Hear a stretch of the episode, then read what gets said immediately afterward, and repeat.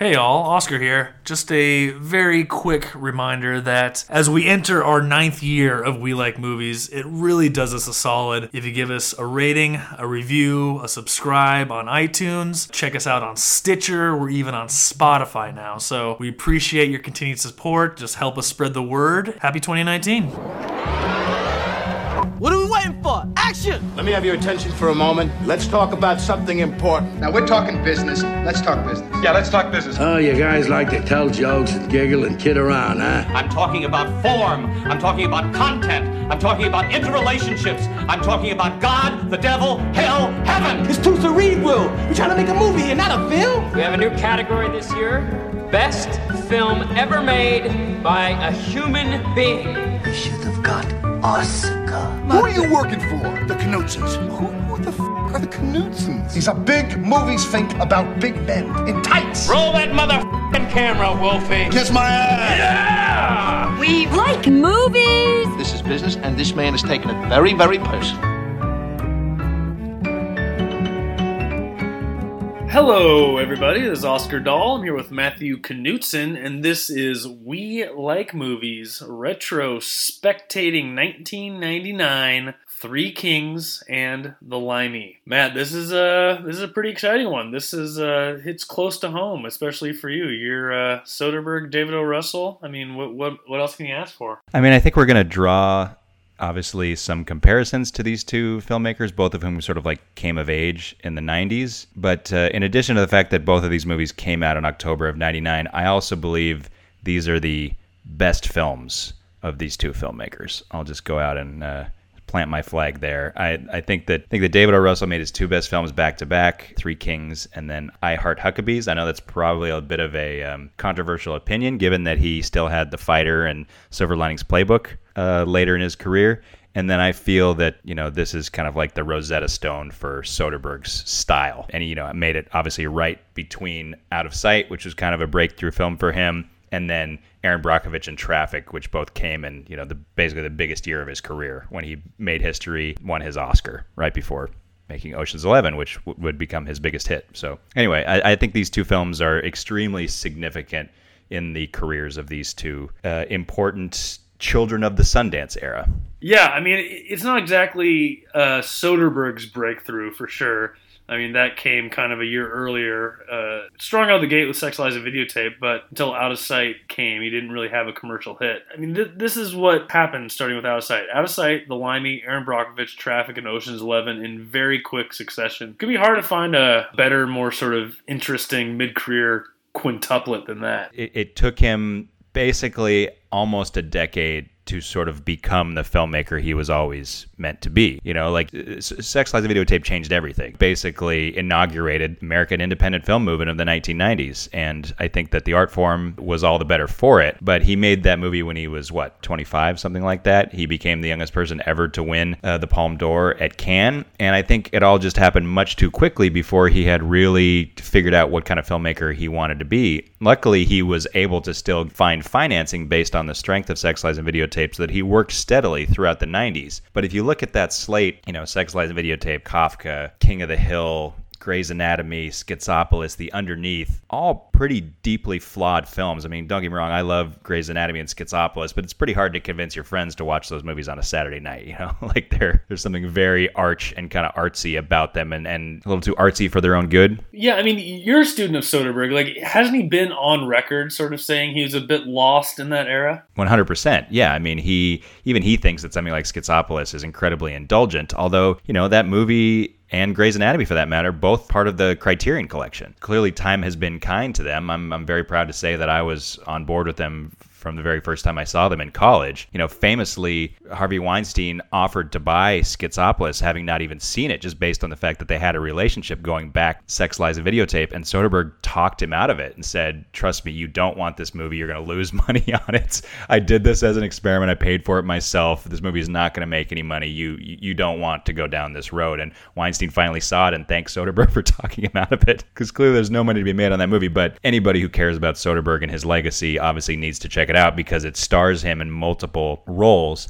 and it is obviously probably the most psychologically in depth microscope into the man's mind. The Limey is creatively his most effective film. Schizopolis, I'd say, is for a number of reasons his most personal. And I believe it's the last film he made before Out of Sight. I want to say Schizopolis was 96, 97, and then um, basically Stacey Sher and Danny DeVito and all, all those cats talk him into doing Out of Sight in 98, which was something he didn't actually want to do, but he realized he was at his, a point in his career where if he didn't make something that was commercially successful, he may just potentially be in director's jail indefinitely. Maybe we'll do a series at some point on Soderbergh because he's definitely one of the most interesting guys who's ever, uh, or auteurs who's ever been in the film industry just with all the different phases of his career and his experimentation and you know his he's his own DP. He said you know what ten years ago that he was done making films and immediately reneged on that. I would even potentially push back on the idea of calling him an auteur. I don't even think he thinks of himself as an auteur. He certainly has a style and his fingerprints are all over all of his films, but he thinks of himself as a journeyman. You know, his hero is John Huston, who is basically a guy who could work in any genre. I, I was listening to the Bill Simmons podcast last year or earlier this year actually when they were and they were talking about um, High Flying Bird, and Soderbergh said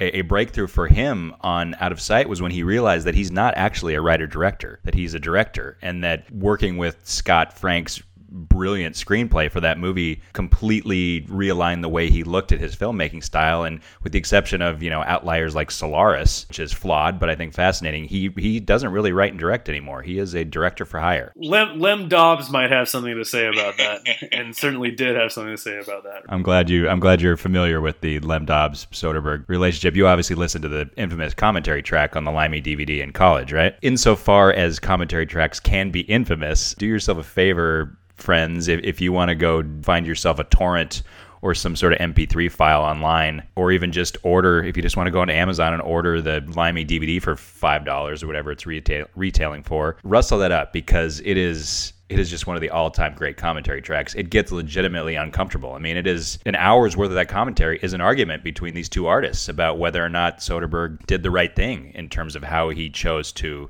interpret Dobbs' screenplay. Yeah, and you know it's it's looking the argument is looking worse and worse for Dobbs these days as the uh, co-writer of uh, Gotti last year, I believe. It sounds like we're going to start with the Limey. We might as well. I mean, that's technically backwards uh, chronologically, but whatever. We, are already we're already going down this road. Let's do it. You say this is Soderbergh's best movie. I'm not, I'm not sure if I'm willing to go that far. It does feel like the most Soderberghian movie in as much as you can say something like that. Like it, it, it, does feel like his fingerprints are all over this movie, and part of that is because he's interpreting what, in essence, is a pretty darn simple script, right? Like I mean, as much as an as a filmmaker can have an effect on the written material, uh, Soderbergh really gives it his all here and, and makes it his own, right? I, I was sort of stewing on this concept this afternoon when I was think when I was putting my notes together for today's episode, and I, I was thinking to myself that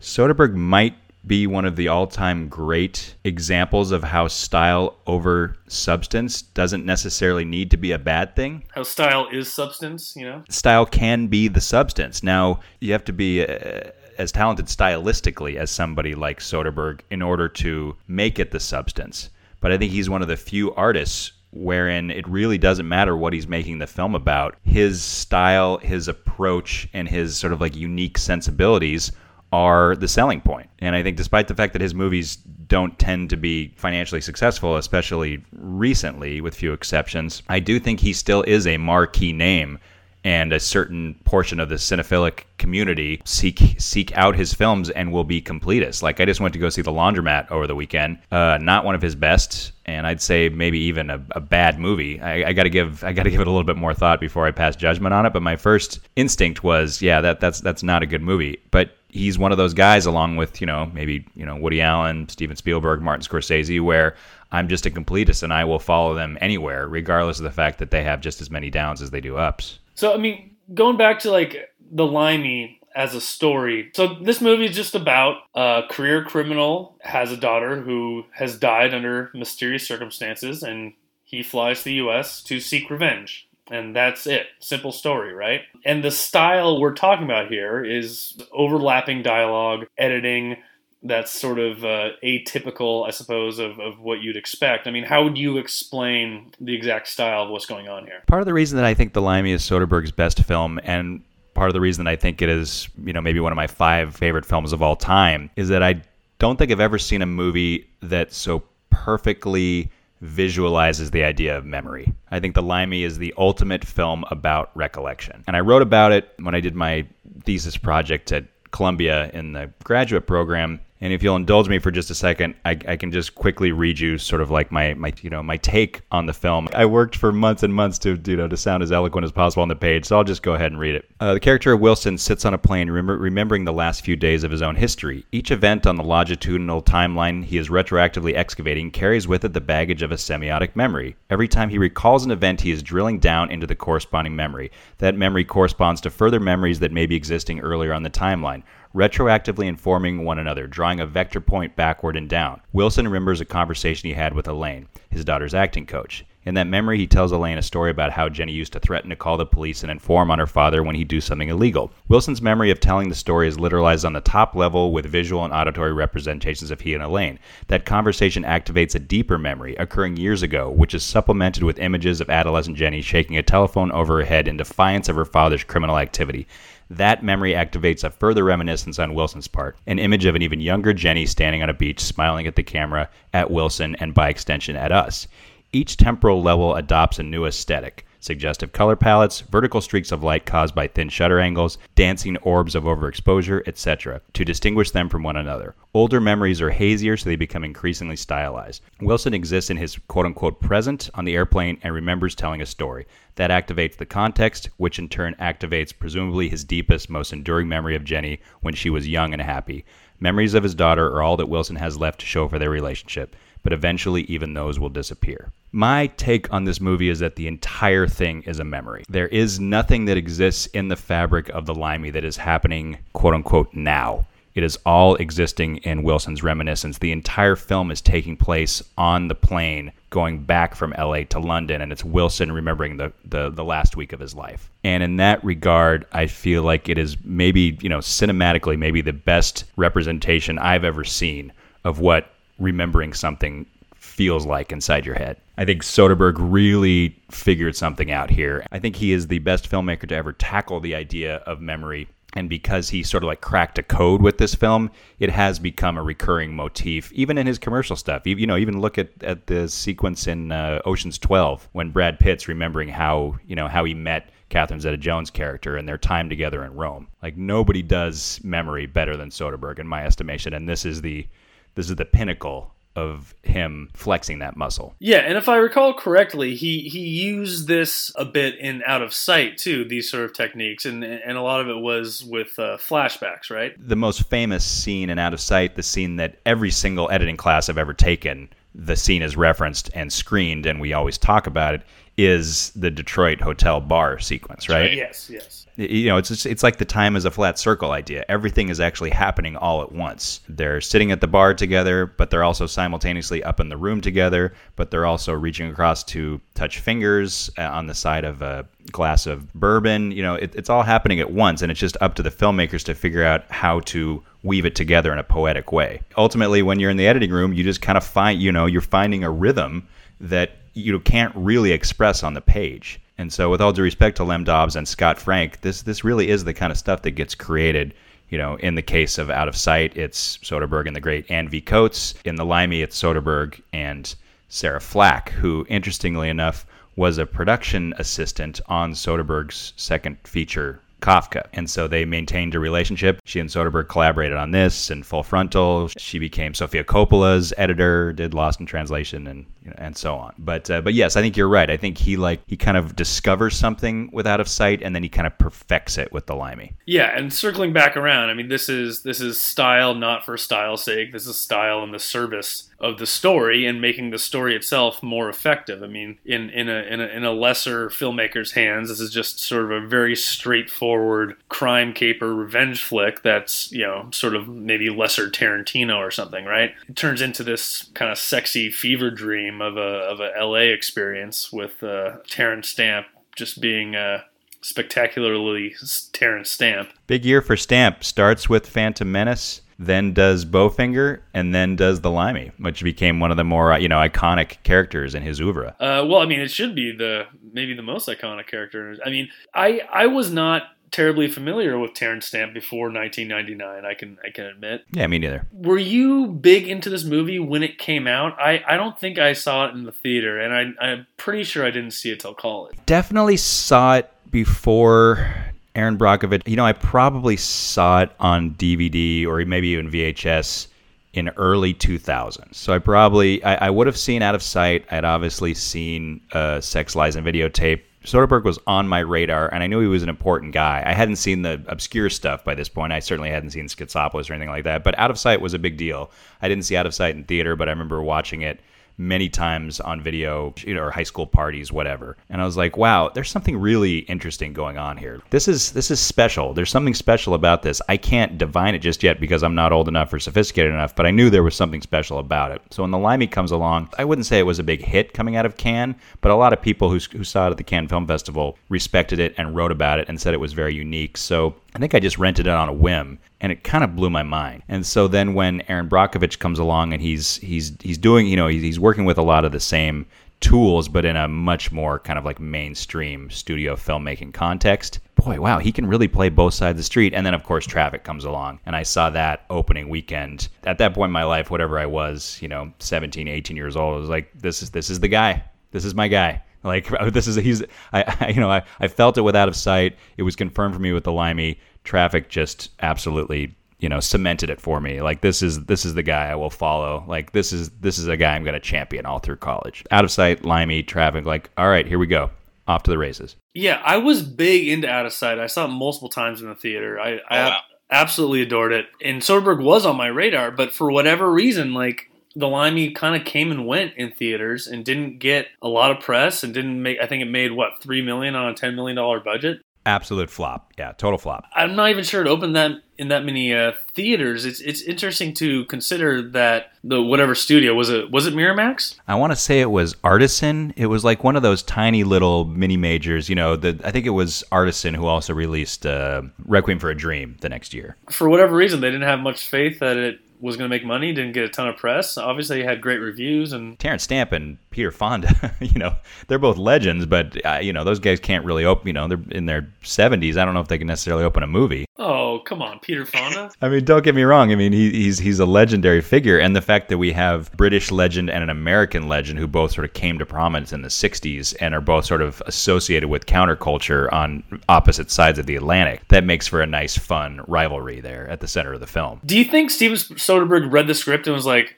"That is absolutely Terence Stamp and that's absolutely Peter Fonda"? They Because seem of so unbelievably perfect for these roles, especially Peter Fonda. Man, like that is. I smile every time he's on screen. Just he, he's he's such a fucking delight. Uh, yeah, rest in peace. We just lost him uh, a couple weeks ago, actually. Yeah, I mean, according to Lem Dobbs, this film or this story, this the, the script was always meant to be a reflection. It was it was always meant to be a bit of a um, a bit of a treatise on the '60s and the lingering sort of specter of the 1960s. So whether or not he would have suggested actors like Terence Stamp and Peter Fonda during the casting process. I'm, I'm I really don't have any information about that. It does seem so perfect that I yeah I can't imagine anybody else in these two roles. You consider this basically a perfect movie. You say it's in your top five of all time. Part of that has to be the expedience which with this uh, story goes by. It's a it's a really extremely tight 90 minutes. There's no fat on it. 89 minutes actually. It's sub 90 minutes. That ends up in a really breezy watch. Do you want to hear my one one nit to pick with this movie, Matt? All right, go for it. Break my heart. I I find the final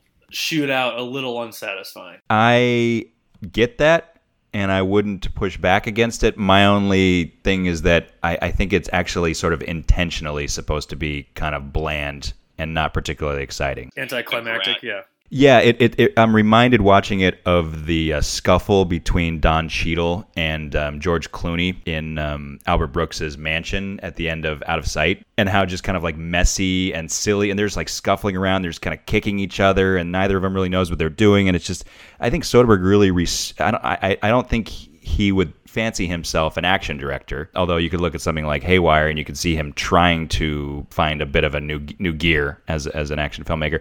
But actually, also written by Lem Dobbs, interestingly enough. But I think he kind of likes the messiness of it. I don't think he fancies himself somebody who makes exciting or sexy action sequences. I think he likes action sequences that are a little bit grungy. I mean, there's a there's there's one shot where one of the bodyguards who's supposed to be protecting Peter Fonda gets shot in the back and he kind of just like falls to his knees and he's a little overweight and his paunch kind of comes out from underneath his shirt and he just sort of like collapses under it. Just something very silly and flabby. It's just, I, I, I agree with you that it is not a particularly exciting shootout, but I think that's kind of the point. Or maybe that's just me justifying. That's fine, I understand that, but but also just the scenario is a little happenstancy. It's, it's all a little too easy for for our guy Terence Stamp with everyone accidentally shooting each other. You know? Yeah, I mean they've Lem Dobbs has crafted this interesting scenario wherein we now have guys who have turned. You know, you have Nicky Katt and Joe Dallesandro who have now turned against Barry Newman, who's uh, Peter Fonda's bagman and so you basically have bad guys coming after the bad guys, and because they're fighting amongst one another, that gives Stamp an the ability to like slide in there and go right after Peter Fonda, right? So I feel like you've got all these kind of like low life dudes who are all coming together, you know, are congregating at this big Sur location, and they don't really know what they're doing and they don't know what they're shooting at and everything is kind of dark and some of these guys are kind of old and out of shape and so they're fighting amongst themselves it's all very kind of like messy and silly and then Peter Fonda, or I'm sorry, Terence Stamp just slides in like the angel of death and stalks Peter Fonda to the to the beach. And I just find that that that sequence on the beach at the end where Fonda is basically begging for his life, I just find it to be so incredibly moving and and so sad. I think Terence Stamp's realization just lands in a very unexpected and melancholy way. I just I think the ending of this movie is so sad and kind of revelatory at the same time. Yeah, I think the ending's quite great. I even love the little conversation at the end Terence Stamp has with his uh, seatmate. You know, besides that little nitpick, I think the rest of the movie is more or less pitch perfect. Uh, you know, there are so many standout scenes, and whether it's Terence Stamp just with uh, with the acting coach. All that stuff is fantastic. The entire party scene is absolutely fantastic. What many people would would say the most iconic scene is the the warehouse shootout. Everything else is absolutely uh, terrific. I, I, love this movie. I've seen it a number of times. Uh, you know, since I discovered it. I don't know. What are your favorite scenes, Matt? You know, you brought up the conversation with Elaine, played by Lesley Ann Warren. That's the scene that I was um, referencing during my my earlier essay blurb there. I mean, I, mean I feel like that is this that's the Rosetta Stone scene that teaches you how to read the movie. It's them having the exact same conversation in three different locations, which makes absolutely no sense realistically, right? You wouldn't you wouldn't start a conversation in a diner, continue the conversation while you're walking through Marina Del Rey, and then finish the conversation in an apartment. The experience they're having together, they're basically on a date, and presume it's lasting maybe three plus hours. He's bringing something up in the diner, and then he's concluding the thought theoretically hours later in the apartment. And so that's what kind of reinforces for me the fact that this is meant to be interpreted as reminiscence not as reality. To me, that's just always the scene I go back to in terms of like what when does this movie really sort of figure out exactly how it wants to tell this story? And for me it's it's that particular sequence because it's all about him talking about Jenny you know realizing how much he loves her how much he's going to miss her. She wanted him to be a better person. She wanted him to be a better man. She wanted him to not be a criminal and he he let her down. And so it, it, it just reinforces the melancholy for me. The the scene in the hills at the party is fantastic. That's really when when Guzman shines. Like Luis Guzman, who's obviously part of the Soderbergh repertory group, part of the P.T. Anderson rep- repertory group as well. He would go on to play himself in Magnolia a couple months later, which I'm looking forward to talking about with you in December. Everything between he and Stamp is just absolute gold. And then everything with Nicky Katt and Joe Dallesandro when they're at the film shoot. Nicky Katt is just one of the all-time great unsung dirtbags, right? Like he who plays a better sleaze than Nicky Katt. And he and he is he is a charismatic piece of shit in this movie. He is just on fire in this movie, and I just I just love every minute of it. But yeah, to me, I mean, it, it, this film this is not a film about individual sequences. This is a film about one tone that just extends out for 89 minutes and just never loses steam. And I just I just find it to be so haunting and beautiful and sad and invigorating. There's just nothing like it. I was so obsessed with this movie in college. I used to actually write people's essays because for some reason this film was something that came up in some of those art of the cinema classes at LMU Film School. And so when certain students who were taking art of the cinema just to sort of satisfy uh, an elective or something, but didn't want to write the essay, they would come to me and they would trade, you know, booze or money or, you know, like I would basically get paid to write these people's essays. And it was never a chore for me because I loved the movie so much. I, I just loved finding different angles on analyzing it. And so I, I probably did that a few, a few different times. So I, this movie's always going to hold special place in my heart in that regard. And yeah, I just I think it's Soderbergh's best. It's his tightest. It's his fastest. It's his you know simplest narratively but it's probably his most complex in terms of execution, I'd say. Yeah, I mean, taking something this simple and making it so stylistic and interesting is, uh, yeah, takes a takes a monumental talent. You shared with me an interesting conspiracy theory about the sort of tentacles of this movie before the podcast off air. Yeah, when I was writing the aforementioned uh, thesis essay, I, I was focusing a lot on Soderbergh, but mostly mostly I was focusing on Nolan. And so in the essay, I, I divide it by chapters chapters, and there's you know there's the Memento chapter, there's the Inception chapter, and there's the Dunkirk chapter. The entire essay is basically about temporality and temporal experimentation, and so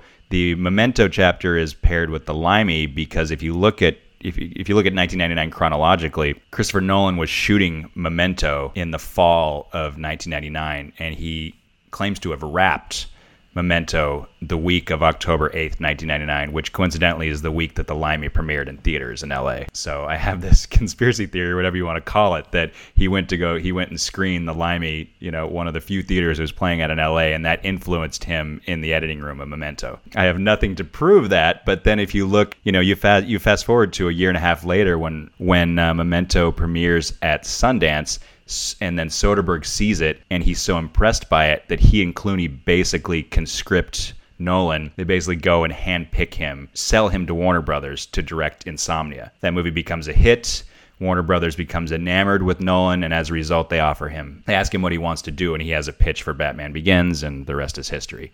So you can kind of tie Nolan's trajectory to success into his relationship with both Clooney and Soderbergh. Even though oddly he's never he's never collaborated with them again. I don't think they had a falling out or anything. But Nolan obviously realized he was his own guy and became sort of a more autonomous entity. So, but yes, I have no I have no proof of this. But I have given it quite a bit of thought. Well, the Clooney stuff gives us a nice segue into Three Kings, Matt. There's a scene at the end of the Limey. Peter Fonda and Barry Newman are watching Access Hollywood, and it's Clooney arriving in Venice at the Venice Film Festival, claiming that it's his first time in Italy. Clooney would become so associated with the country of Italy based on his decision to, you know, invest in property there that it is it is sort of strange and, and weird and meta to actually watch him talking about Italy and claiming to be visiting for the very first time. This comes a year after Soderbergh and Clooney's first collaboration. He's still technically in ER, I think, during the production of Three Kings and apparently he was kind of doing the uh, Michael J. Fox Back to the Future thing, where he was shooting ER like three days a week, and then he was shooting Three Kings like the other four days a week. Yeah, and up till this point, you know, Out of Sight was Clooney's first well received movie, right? He had done Batman and Robin, he had done The Peacemaker, he had done One Fine Day you know he hadn't really hit yet and was still falling back on his on his TV stardom. It really was out of sight, and then Three Kings that sort of catapulted him, well received leading man type stuff. I worked for him briefly. I, I interned at uh, the production company that he and Soderbergh used to co-own, uh, called Section Eight. Doesn't exist anymore. Has since disbanded. Then Clooney and Grant Heslov spun it into Smokehouse Pictures. But at the time I was working there, he was sitting in the lobby of the production office one time, chatting with somebody, and he was mentioning mentioning the fact that One Fine Day was actually his first studio film. So, uh, because I believe that From Dusk Till Dawn was produced independently, maybe Miramax or Dimension picked it up, or maybe or maybe One Fine Day came before From Dusk Till Dawn. They both came out in in '96. Either way, he said One Fine Day was his first studio film, and then yeah, goes straight into Batman and Robin, which he has he considers the biggest mistake of his career, and never stops uh, flagellating himself about it. And then yeah, does The Peacemaker, which is the very first DreamWorks film. Weirdly, bad movie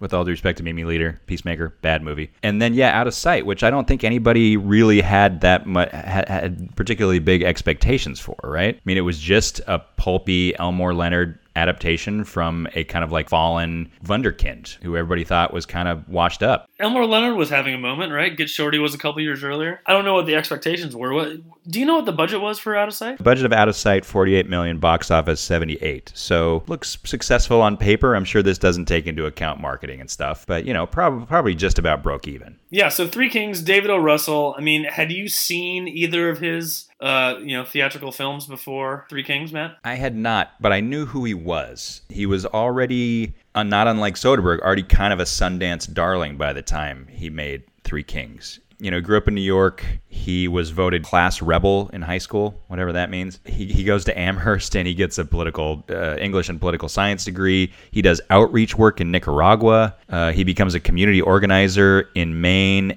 as well as South Boston, and he works as a political activist.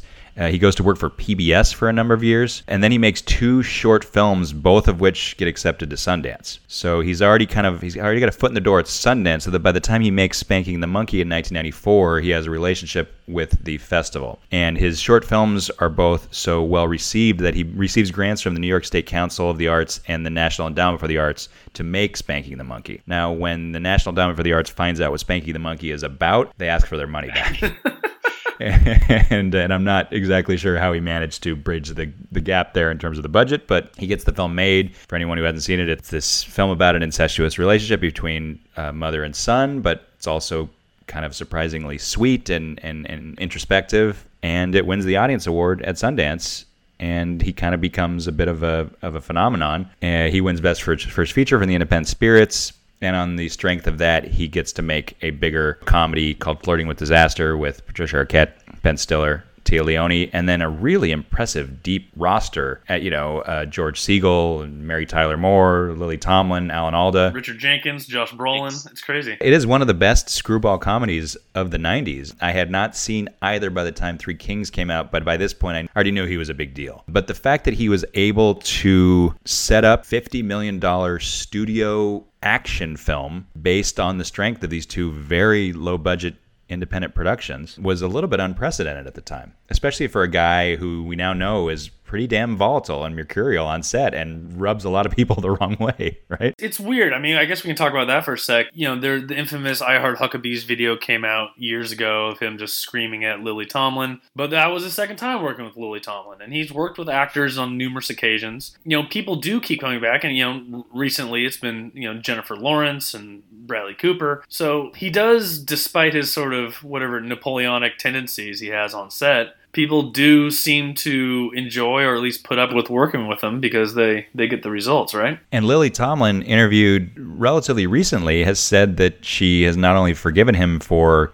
whatever happened on the set of i heart huckabees that she would absolutely work with him again and she thinks he's brilliant and she says that what we saw in those youtube videos was just part of their process. Now lily tomlin also infamously person who doesn't suffer fools and is more than happy to get into it even if it's on set. But it is crazy to think that after all that, that she still has a lot of respect for him, still considers him a friend, would work with him again. Clooney, not quite so much. Clooney says he's he's very proud of the work that they did in Three Kings, and that he does consider David o. Russell to be extremely talented and you know deserving of all the awards and accolades he's gotten over the years. That he wouldn't work with him again, but that they have since sort of like made up and they've gotten older, and he he doesn't harbor any ill will against the guy. Yeah, I mean, I'm pretty ambivalent about this kind of thing because you know, and you're more of a veteran of the of the movie set than I am. I I do think there's really no place for that kind of behavior, you know, in in any walk of life, whether it's in an office or on a movie set or whatever. I completely agree. But uh, I guess if it works for some people and some people put up with it because they know the finished product's going to be something, you know, I, more power to him, I suppose. But uh, he, he does. He's a super interesting guy and when it comes to Three Kings, it sounds like the studio said they want to work with them and you know pick your project, and that's where sort of the whole screenplay controversy for Three Kings was born out of, right? John yeah. John Ridley wrote a screenplay about a heist in the Middle East, and David O. Russell saw the you know, the slug line for it and decided to write his own screenplay based just on the premise. Claims he never read the script or saw anything about it. Some crediting controversy. John Ridley eventually got a story by credit. Yeah, the John Ridley thing is is particularly interesting because um, he ran into controversy during the production of Twelve Years a Slave. Famously, he and Steve McQueen had a big falling out over that, and had a and there was a bunch of arbitration in the WGA in terms of like who was going to get credit, and then there's that there's that sort of infamous shot during that Oscar telecast when Ridley wins the Oscar and Steve McQueen is sort of like flippantly, demonstratively uh, pretending to clap for him. So I don't know. Maybe John Ridley is just unlucky enough to have found himself. I think he's a terrifically talented writer, but uh, maybe he's the kind of guy who um, like struggles with the legality of this stuff, or maybe he is the kind of guy who who rubs people the wrong way. I don't know. I just found out during my research that he's a he was a former stand-up comedian, which is interesting given the subject matter of Twelve Years a Slave. Yeah, I don't know. I mean, it could be something where you know he's pretty obstinate about his scripts and doesn't want them changed. It doesn't doesn't want to do any rewrites or go along with it. So you know, once once he sells it, it's you know the filmmakers want to make changes and they can't rely on him to do it. And apparently, the the whole the genesis of the script that became Three Kings was John Ridley challenging himself to see how fast he could write something and then sell it. And what a great position to be in. We were like, oh, what am I going to do this week? I'm going to see if I can bang something out really, really quickly and see how fast I can sell this to a studio. What a great position to be in in your career. Yeah, I mean, he wasn't really. Uh, he did what U Turn before that, and a movie called Cold Around the Heart, which he also directed. I don't even I don't know about that movie, but yeah, I don't recognize either of those names. Oh, I mean, I I know U Turn, of course. That's the that's the Oliver Stone movie. Yeah, with the aforementioned Jennifer Lopez. Yeah. Do you know what his next movie was after Three Kings that he wrote? No, tell me. The great, hilarious undercover brother. Of course, yes, I did know that. Uh, maybe I maybe I can do a little YouTube research and, and see if I can find some video of John Ridley doing stand up. I would I would lo- I'd love to know. I want to, maybe there's a video of him standing in front of a brick wall with you know the purple suit jacket and a microphone from the late 1980s somewhere. I you know I kind of doubt it. Maybe some VHS footage. Who knows? So Three Kings. You know I hadn't I hadn't seen Spanking the Monkey. I may or may not have seen Flirting with Disaster. I know I saw that pretty early, but I'm not sure if it was because of Three Kings or not. But I do know that from the beginning I was into Three Kings, and I definitely saw it in the theater. I think a couple of times. I mean, this 15 year old me was uh, was definitely going to the movies all summer long. I, I was pretty obsessed with it. Loved it. I remember getting quite a bit of uh, marketing material. I remember seeing the, the, the, trailers everywhere, and it just, for whatever reason, struck a chord with me. You know, I've, I've kind of loved it ever since. Did you see it in the theater, Matt? I did at least three times, if memory serves. Like, I was pretty darn obsessed. I, I think I feel like it would be a bit of a backhanded compliment to say this movie is kind of pitched at 16 year old boys, but it's action packed, it's sort of art forward you know, there's sex and violence, but it also has sort of like a political message. So as a 16 year old, makes you feel like you're kind of in on something, makes you feel like you're smart, like you're getting a little bit of vegetables along with your um, with your action sequences. And uh, yeah, at the time, it felt like a pretty hip movie to like bring up at dinner parties and stuff, right? Like, have you have you seen Three Kings yet? You know, like it was a little bit more mainstream to talk about, you know, American Beauty or The Cider House Rules or even the the Insider or The Green Mile, but it's like Three Kings was a little hipper. It was a little more niche, right? While still being a studio film. And it was also sort of a nice digestif after the one-two punch of Saving Private Ryan and Thin Red Line. Sure. The year before, you know, if, if you, it definitely is a different kind of war movie, which is you know part of its appeal. It kind of I don't know pops the balloon a little bit about the seriousness of, of war movies, I guess, right? Not that this is a super deep category, but and not to put you on the spot, but is this the best film made about Operation Desert Storm? Yeah, yeah, I think it is. Right. Yeah, I mean, right. what are the other contenders? Uh, know, you have Jarhead. Jarhead, yeah, that's probably the first place you go. You got uh, what's the one with uh, Matt Damon, Denzel Washington, Courage Under Fire. I was about to say the Hurt Locker, but then I realized no, no, the Hurt Locker is about the second Iraq War. But that war as well. I mean, even if you took all these films together, all the films made about the first Iraq War and all the films made about the second Iraq War, it's still a pretty. It, it's still hard to find too much quality in that category, right? For whatever reason, this war doesn't really, or, or, these kinds of wars in this part of the world don't really lend themselves to great films. Three Kings is really a bit of an outlier in this in this subject matter. Some would say Zero Dark Thirty, right? But okay, I, I guess that's not really about The gold, yeah. No, it's more kind of an espionage movie, right? And I, I would also say it's, it's up there in the pantheon, and I, I wouldn't call this an out and out comedy, but quote unquote funny war movies. It's you know Doctor Strangelove, and then I think next on the list might be Three Kings. And MASH, I'd put MASH in that category as well. Yeah, I mean, this movie's relationship with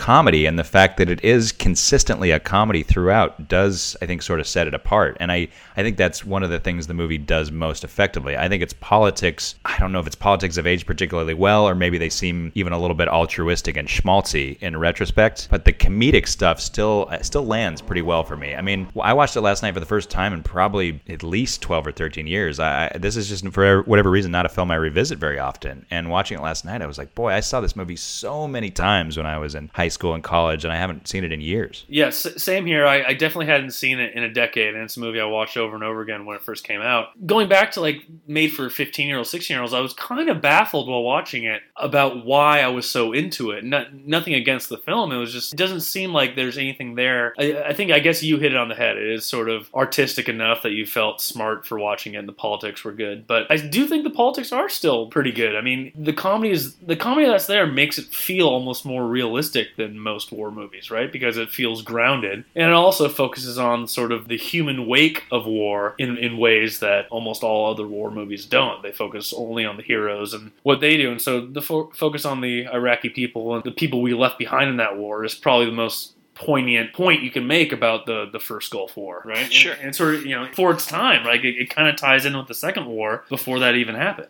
Yeah, that's fair. That that's that is interesting. I mean, this this movie comes out what? I mean, two years before 9-11, I guess. Uh, I think this came out on October. Yeah, October first. Twenty years ago today, Matt. That we're recording this. That's how this. That's how this series is supposed to work, right? Pretty robust. You know, pretty decent sized budget considering the fact that Clooney wasn't capital M movie star yet. David O. Russell was still sort of thought of as an indie guy, a Sundance guy. So the fact that Warner Brothers put up $50 million for this very experimental, artsy war film was a pretty big deal, but it ends up doing uh, 108 worldwide, which is pretty respectable, all things considered. I mean, I think I think it was at the time we felt like, yeah, that's a decent hit. Did not actually manage to get any awards traction. I don't think it was nominated for a single Oscar. It was always just a it was left out the cold, just a little too esoteric for the Academy, I guess. I suppose, yeah. It's just maybe didn't take things serious enough for for a war movie, maybe too comedic. It is impressive that a yeah they gave David. Russell this budget, and b that he able to he was able to pull off some of the action stuff and the explosions and all the set pieces as well as as he did. You know, coming off of tiny budget spanking the monkey and then flirting with disaster. So definitely put him on the map and was a calling card for him. And he he was not very prolific in this stage of his career. What it took him five years to make I Heart Huckabees, and then another what five or six years to make The Fighter, right? Yeah, he takes a long time between films. Well, not not recently though. Yeah, well, I mean, I guess, I guess he sort of found a new gear. Like he's he got reinvigorated by the fighter. Or what comes first, the fighter, or no? I guess Silver Linings Playbook comes first, huh? No, the fighter's before Silver Linings. Fighters. First, okay, yeah. I mean, he, he hit this interesting second act prolificness: fighter, Silver Linings Playbook, American Hustle, and then Joy. He really uh, likes Jennifer Lawrence, you know.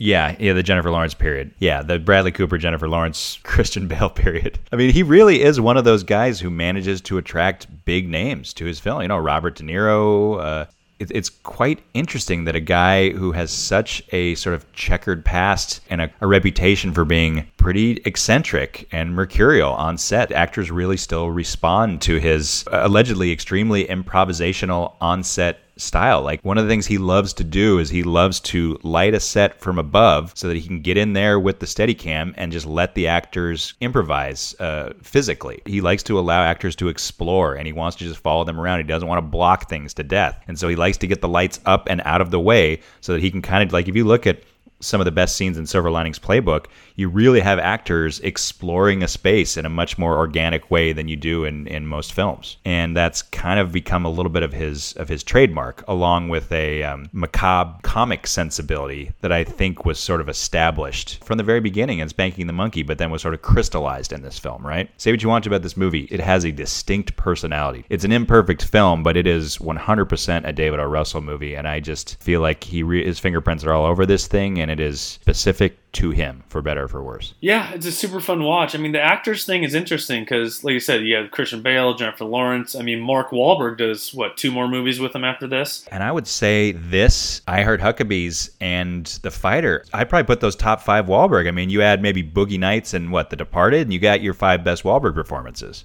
Yeah, I think that's fair. I mean, I Heart Huckabees might be my favorite Wahlberg performance. Agree. Wahlberg ends up sort of emerging I mean, he's he's really the standout in I Heart Huckabees. And again, that is my first or second favorite David O. Russell movie, even though it I think it critically it's considered amongst his worst. I, I, find that movie fascinating and incredibly funny. And I I went and saw that thing multiple times in the theater. That was kind of a big deal in college because again, kind of felt like you were onto something special. You understood existentialism. Yes, exactly. Yeah. You watch Three Kings and it makes you feel smart about Desert Storm. And then you watch I Heart Huckabees and yeah, it makes you feel like you understand existentialism. I, I mean, I still talk about the blanket. yes, of course. And another movie with just a crazy deep roster I mean, fucking Naomi Watts is in there, Isabelle Huppert, um, Jude Law. I mean, that's that's a, that's really a wonderful movie. If you've never seen it or if you've heard that it's one of his worst, go go check it out. Do yourself a favor and check it out. It's a very unique film, but it was a notorious flop, and that's why he kind of went into hiding and regrouped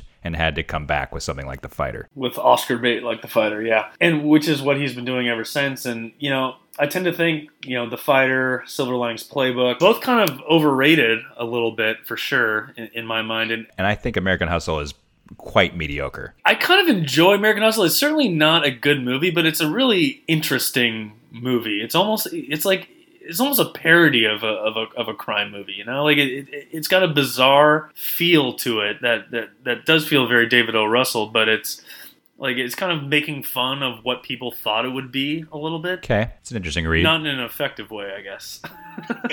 it's an optimistic read on it, I suppose. Like I believe in David O. Russell's talent 100%, but I do feel in the last decade it really hasn't manifested itself in, in, in great results. Even though it's it's brought him the most acclaim and you know awards love and respect uh, than he had in his early period. Yeah, truly, truly a fascinating career, and it's, it's just been so so interesting to watch certain actors just become part of his repertoire group to just really just to keep returning to his, you know, given all the things we thought about his relationship with Clooney and with Lily Tomlin and with Dustin Hoffman, the fact that he then went on to become one of those directors that just inspires so much loyalty for some of the biggest movie stars out there, and the fact that you know he, he had a hand in making Jennifer Lawrence a movie star, he directed her to, to an Oscar. But uh, you know, I would say that I, I think that American Hustle and Joy are probably his two worst movies, maybe in that order. And and part of me wishes he would go back to being the same kind of filmmaker he was in the late '90s and the early 2000s. I mean, I I finally watched Joy uh, know, a year and a half after it came out. Not a good movie. Kind of glad it, it flopped a bit. Yeah, I mean, I'd love to see him try something like I Heart Huckabees, or at least go back to. I, I guess he's been doing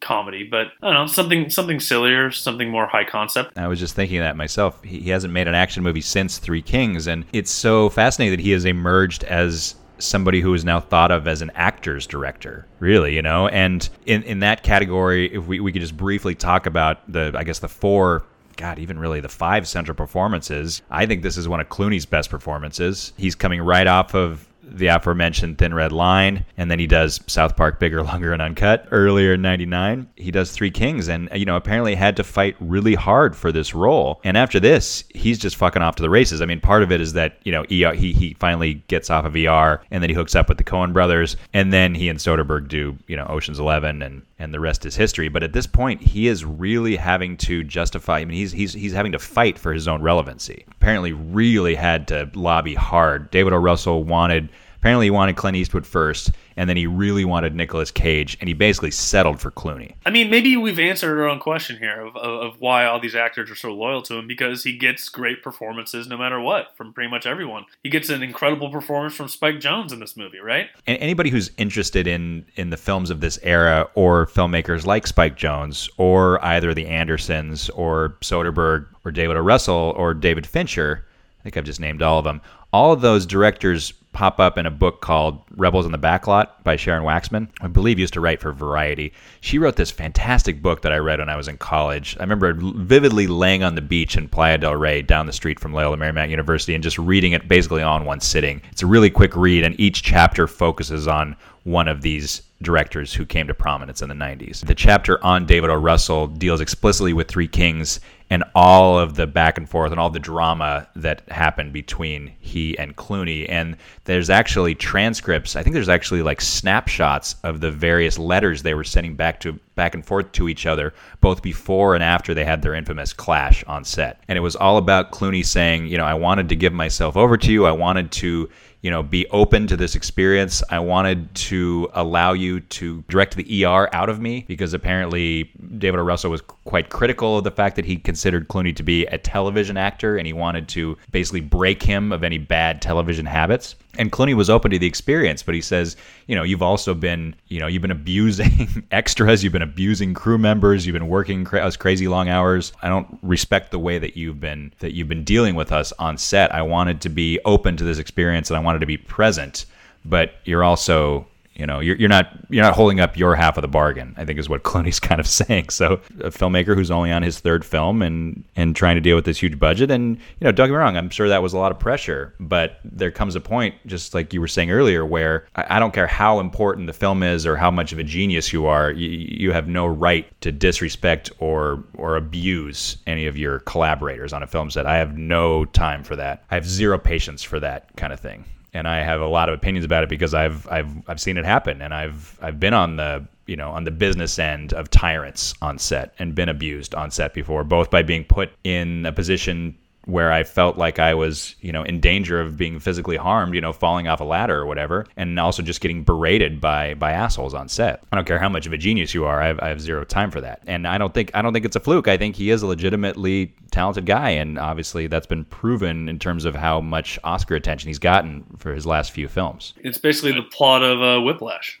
yes, fair enough. Yeah, good point. But in just working through the cast, okay, he and Wahlberg seem to really have a connection. They seem to really understand each other. There's no stories about he and Wahlberg getting into fights on set, right? Wahlberg is kind of a weirdly militaristic guy, right? Waking up at three in the morning and doing his like he, he's he's kind of a psycho too, so it makes sense. It's interesting how you know even though Clooney's the star and I think he's excellent in the film, the movie does seem a little bit more interested in Wahlberg's character, right? He kind of emerges as the central figure of the film. I feel like he has more screen time than Clooney. And he gets captured and he gets tortured by the great Saeed uh, Tag Taghmaoui, I think is how you pronounce his name, who is just coming off of La Haine, uh, Hate with Vincent Cassel, right? The Mathieu Kassovitz movie. And I think that's that's the role that got him this role. He's exceptional. And I mean, one of the centerpiece scenes of the film is Saeed Taghmaoui torturing Wahlberg and them sort of coming to a connection about the fact that they're both fathers, or that Wahlberg is a father and Saeed used to be a father because his son was killed. I mean, it's it's extraordinary sequence. And then there's Ice Cube, who is just so good in this movie. He's so charming in this film and so funny and so present. Yeah, it's uh it's interesting they didn't you know, he hasn't had more roles in sort of prestige movies or whatever and I don't know what the reason for that is. I have to believe that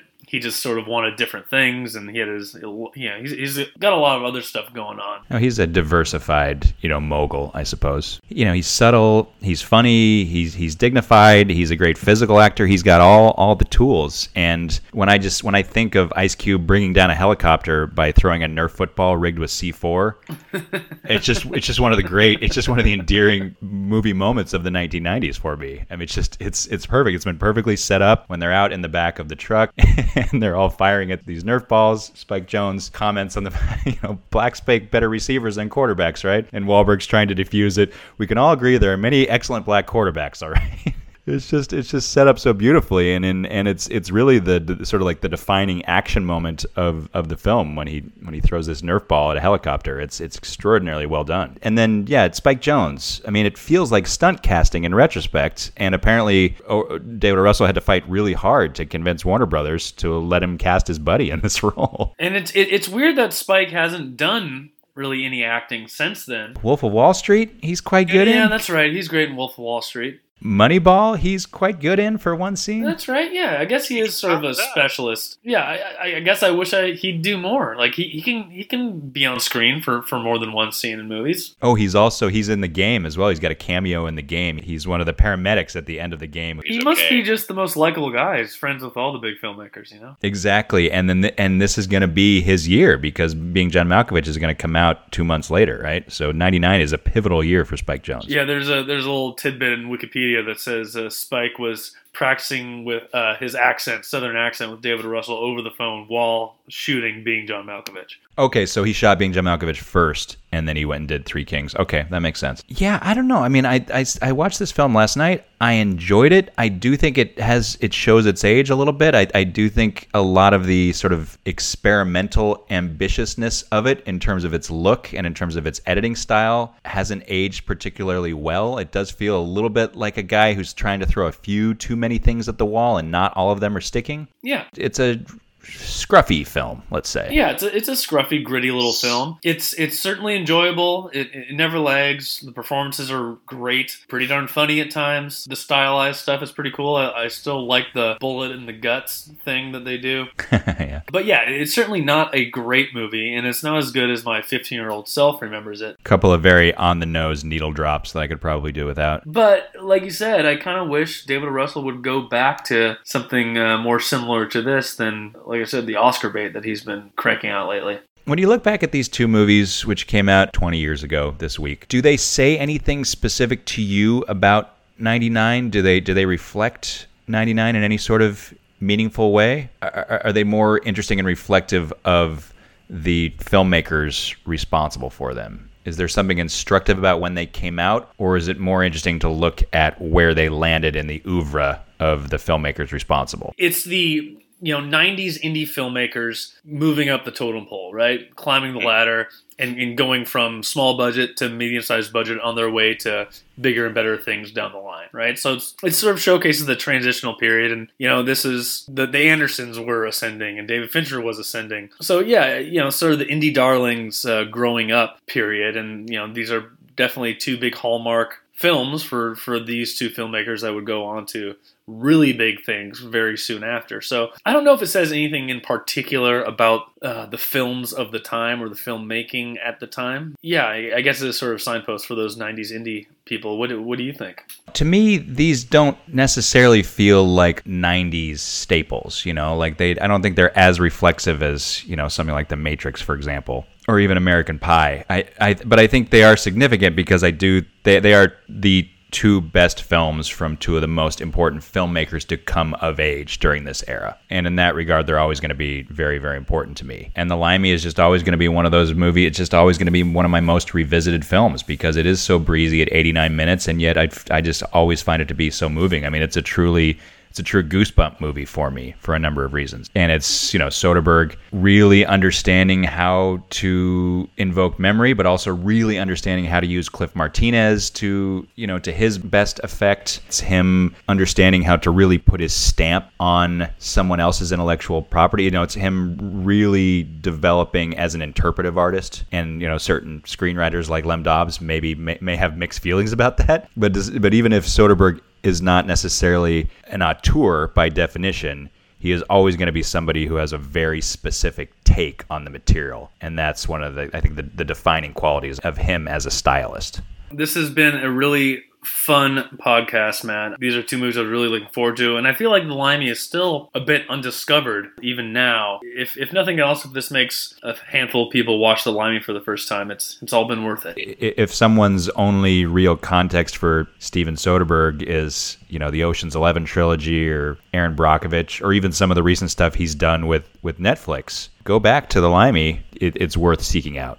because I think it, I think it's incredibly unique. And as a as a daylight noir exercise, it, it, wears a lot of its references on its sleeve, but has quietly also been very very influential over the last twenty years. All right, Matt, let's uh, let's close up shop here. You mentioned a guy named uh, David Fincher a few minutes ago, so it would seem apropos that we would segue.